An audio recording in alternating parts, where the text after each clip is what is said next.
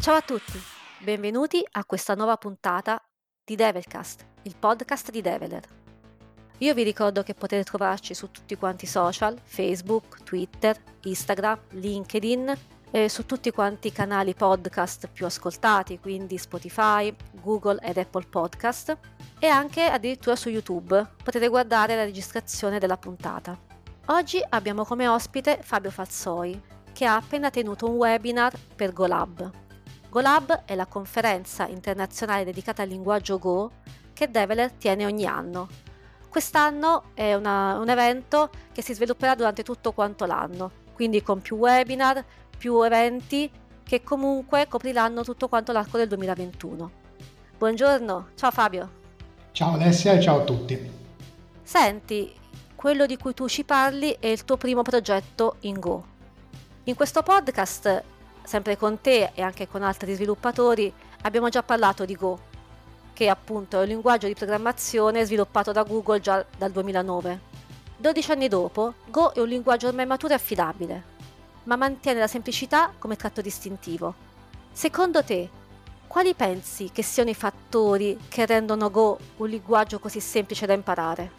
Sì, Go ha sempre avuto l'obiettivo di affrontare quelli che sono riconosciuti come i problemi dello sviluppo software moderno. Oggigiorno bisogna pensare che lo sviluppo software è principalmente portato avanti da team che sono sicuramente più numerosi rispetto al passato, con sistemi molto complessi, e oltretutto i team sono distribuiti nello spazio, quindi a maggior ragione in questo periodo è importante cercare di supportare questo modello di sviluppo. Oltretutto, quello che Go riesce bene è sfruttare le capacità di parallelismo delle CPU di nuova generazione. Questo è un tratto essenziale per ottenere dei software che siano performanti. Il design di Go è strutturato bene per cercare di venire incontro a queste esigenze. In particolare una cosa che colpisce, che mi ha sempre colpito, e non solo me, penso tutti gli sviluppatori Go, è che nei suoi oltre 10 anni di evoluzione di questo linguaggio, Go ha sempre presentato un design che comunica un family feeling che è rimasto più o meno sempre uguale. Questo, oltre a rendere facile, leggere il codice, rende anche, che dà un maggiore valore a quelle che sono le competenze acquisite, perché queste competenze mantengono valore nel tempo. Inoltre, un'altra cosa che a primo avviso può sembrare semplice, banale, e in realtà secondo me è molto importante proprio per sviluppare in team sempre più numerosi e distribuiti geograficamente, è che l'utilizzo di tool come GoFormat e anche tutti i vari linter aiutano a strutturare il codice in maniera uniforme, e questo migliora quella che viene chiamata la glanceability, cioè la capacità di capire che cosa fa il codice già al primo sguardo. Questo secondo me è molto importante per ottimizzare il lavoro in team e rendere più facile sviluppare con Go. Uno dei primi passi che vengono compiuti per approcciare il linguaggio è completare il tutorial online A Tour of Go, che è disponibile, mi dite, anche sul sito ufficiale. Questo permette di imparare rapidamente la sintassi e i costrutti di base. Ma che cosa serve per poter iniziare a strutturare un proprio progetto con lo scopo di portarlo davvero in produzione? Esatto, hai citato A Tour of Go, che penso sia uno strumento estremamente conosciuto fra tutti gli sviluppatori che si approcciano al Go. Penso che tantissimi di quelli che adesso sono esperti sicuramente abbiano iniziato da lì. È un tutorial che è disponibile online e lo consiglio assolutamente. Però in effetti questo è un tutorial estremamente efficiente per imparare costrutti di base, la sintassi, ma quando si parla di strutturare un proprio progetto con l'obiettivo di portarlo in produzione, di mantenerlo, di aggiungere feature nel tempo, di farlo diventare qualcosa di un pochino più complesso, ci vuole qualche cosa in più effettivamente. Nel nostro webinar abbiamo presentato due applicazioni, appunto. La prima era un'applicazione da riga di comando, quindi una CLI, e la seconda un servizio web. E io ho scelto di presentare queste due applicazioni come primo progetto perché sono due aree dove effettivamente Go eccelle, e quindi ritengo essere dei primi progetti estremamente interessanti da approcciare. In particolare per quanto riguarda il layout di questi progetti, ho scelto di presentare il Go Standard Project Layout, che a dispetto del nome in realtà non è un vero e proprio standard, ma è un modo di strutturare il proprio repository, il proprio progetto, seguendo tutta una serie di pattern idiomatici che sono estremamente comuni nel mondo Go e che si possono ritrovare in tantissimi altri progetti anche estremamente utilizzati e conosciuti.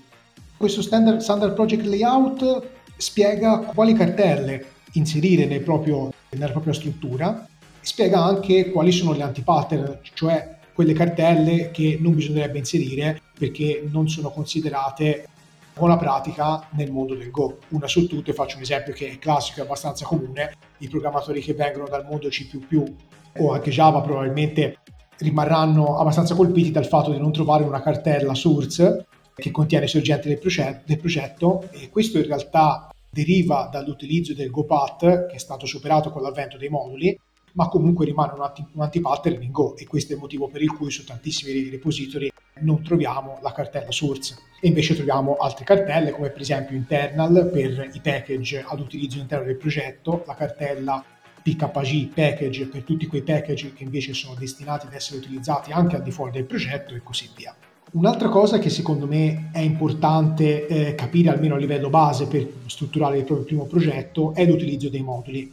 I moduli sono stati introdotti, diciamo, in forma preliminare nella versione 1.11, ma ormai il loro utilizzo è assolutamente maturo, e anzi è assolutamente consigliato utilizzare i moduli quando si avvia un nuovo progetto, e questo perché offre un sistema di gestione delle dipendenze che è estremamente più comodo. E cosa da non sottovalutare, i moduli permettono di sviluppare i propri progetti fuori dalla singola cartella che è considerata il workspace, che è indicata nella variabile d'ambiente GoPath. Grazie ai moduli non è più necessario mettere il proprio progetto all'interno del GoPath.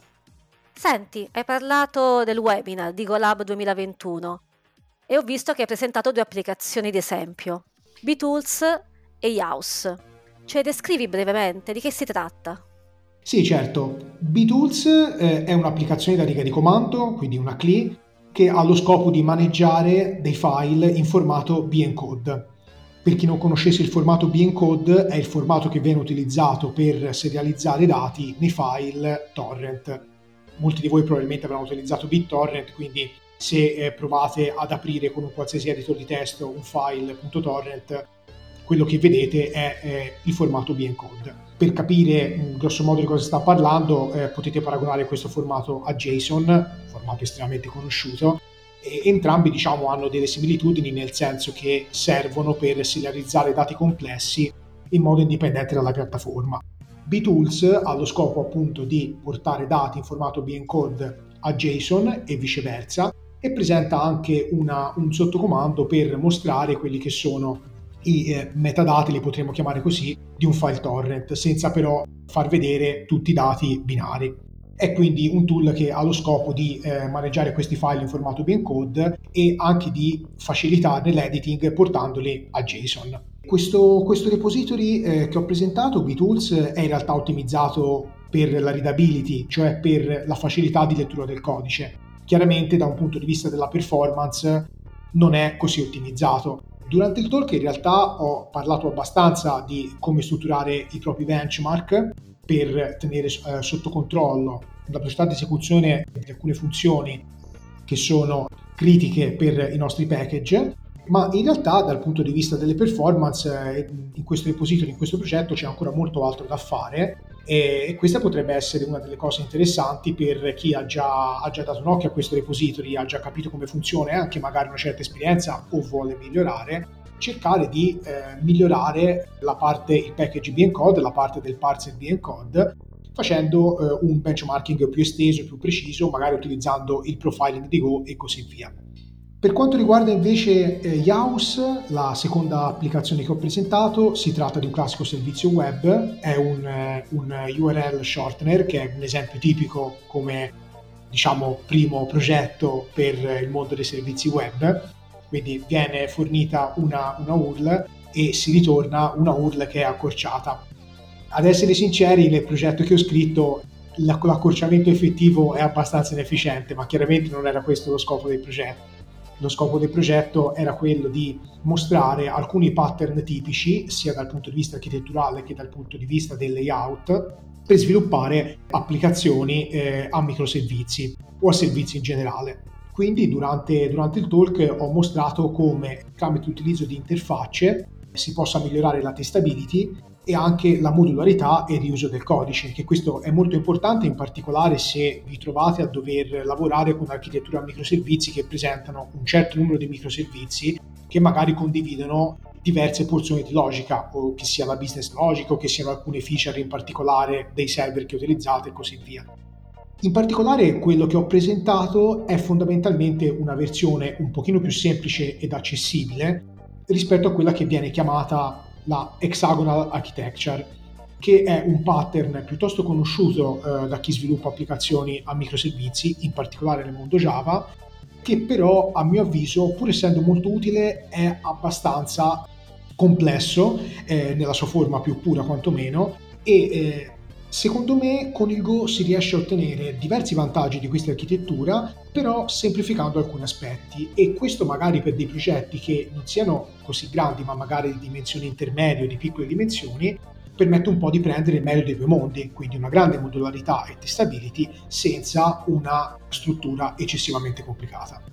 Io mi permetto un attimo di interromperti per ricordare che il video di tutto quanto il tuo webinar di ben 2 ore è disponibile sul canale YouTube di Golab Conference, quindi per chi avesse il desiderio di guardare tutto quanto per intero e capire passaggio per passaggio quello che sta dicendo Fabio, può guardare tranquillamente il video.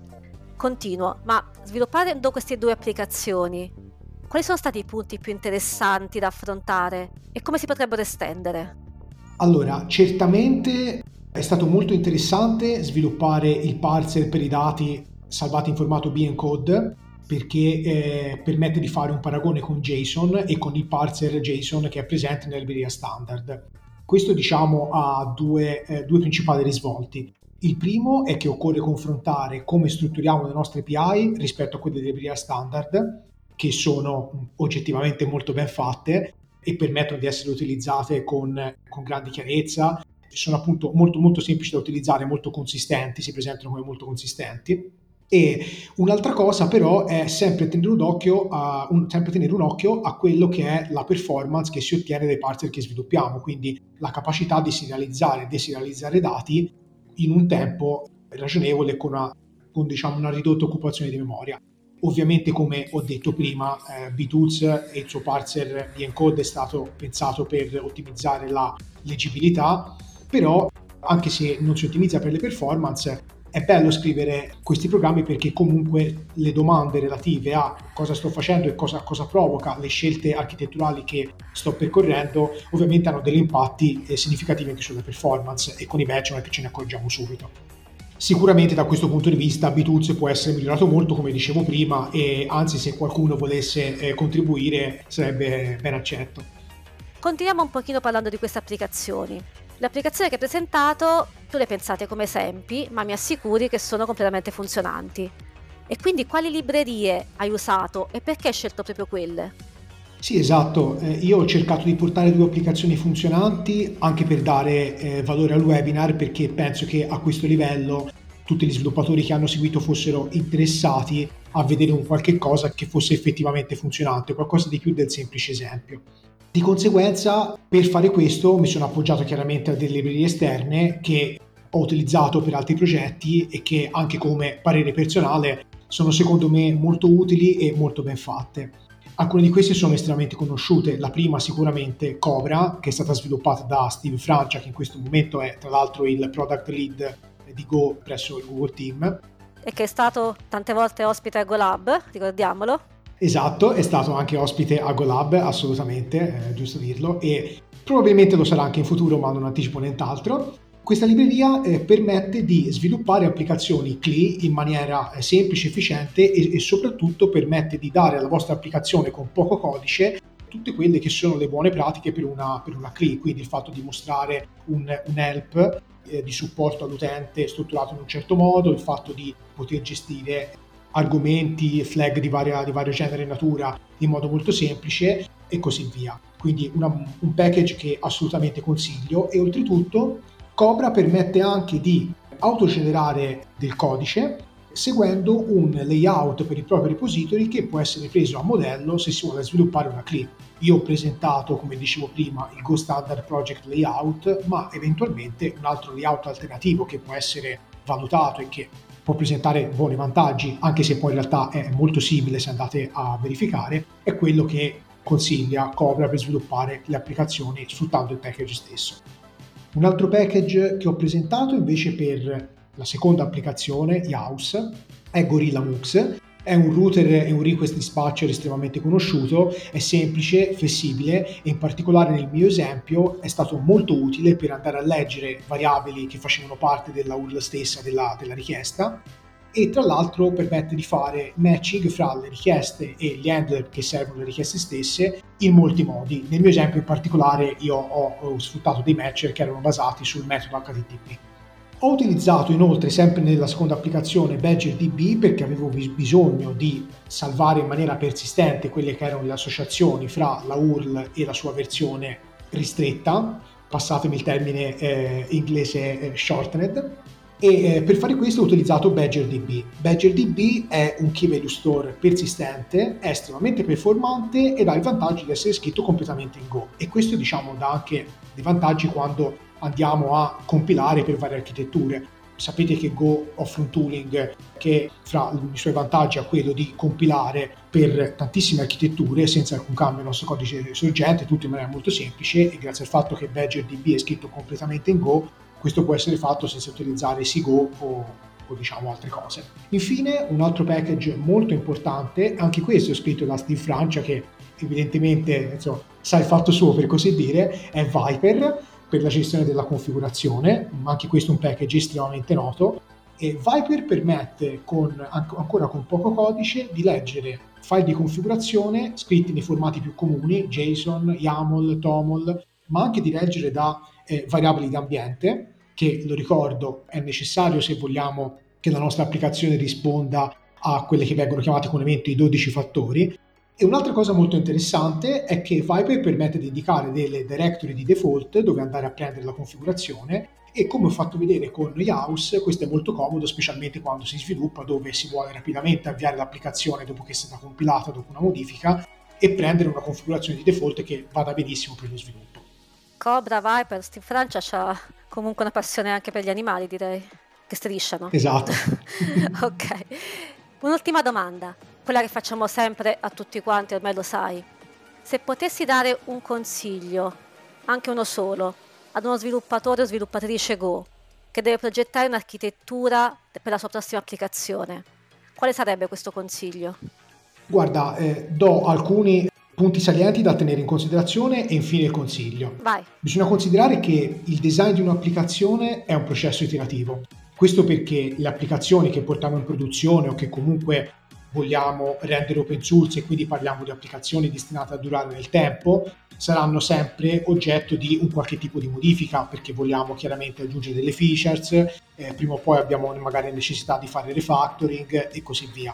Quindi sappiamo benissimo, chiunque lavora in questo ambito sa benissimo, che le code base sono sempre in continuo mutamento.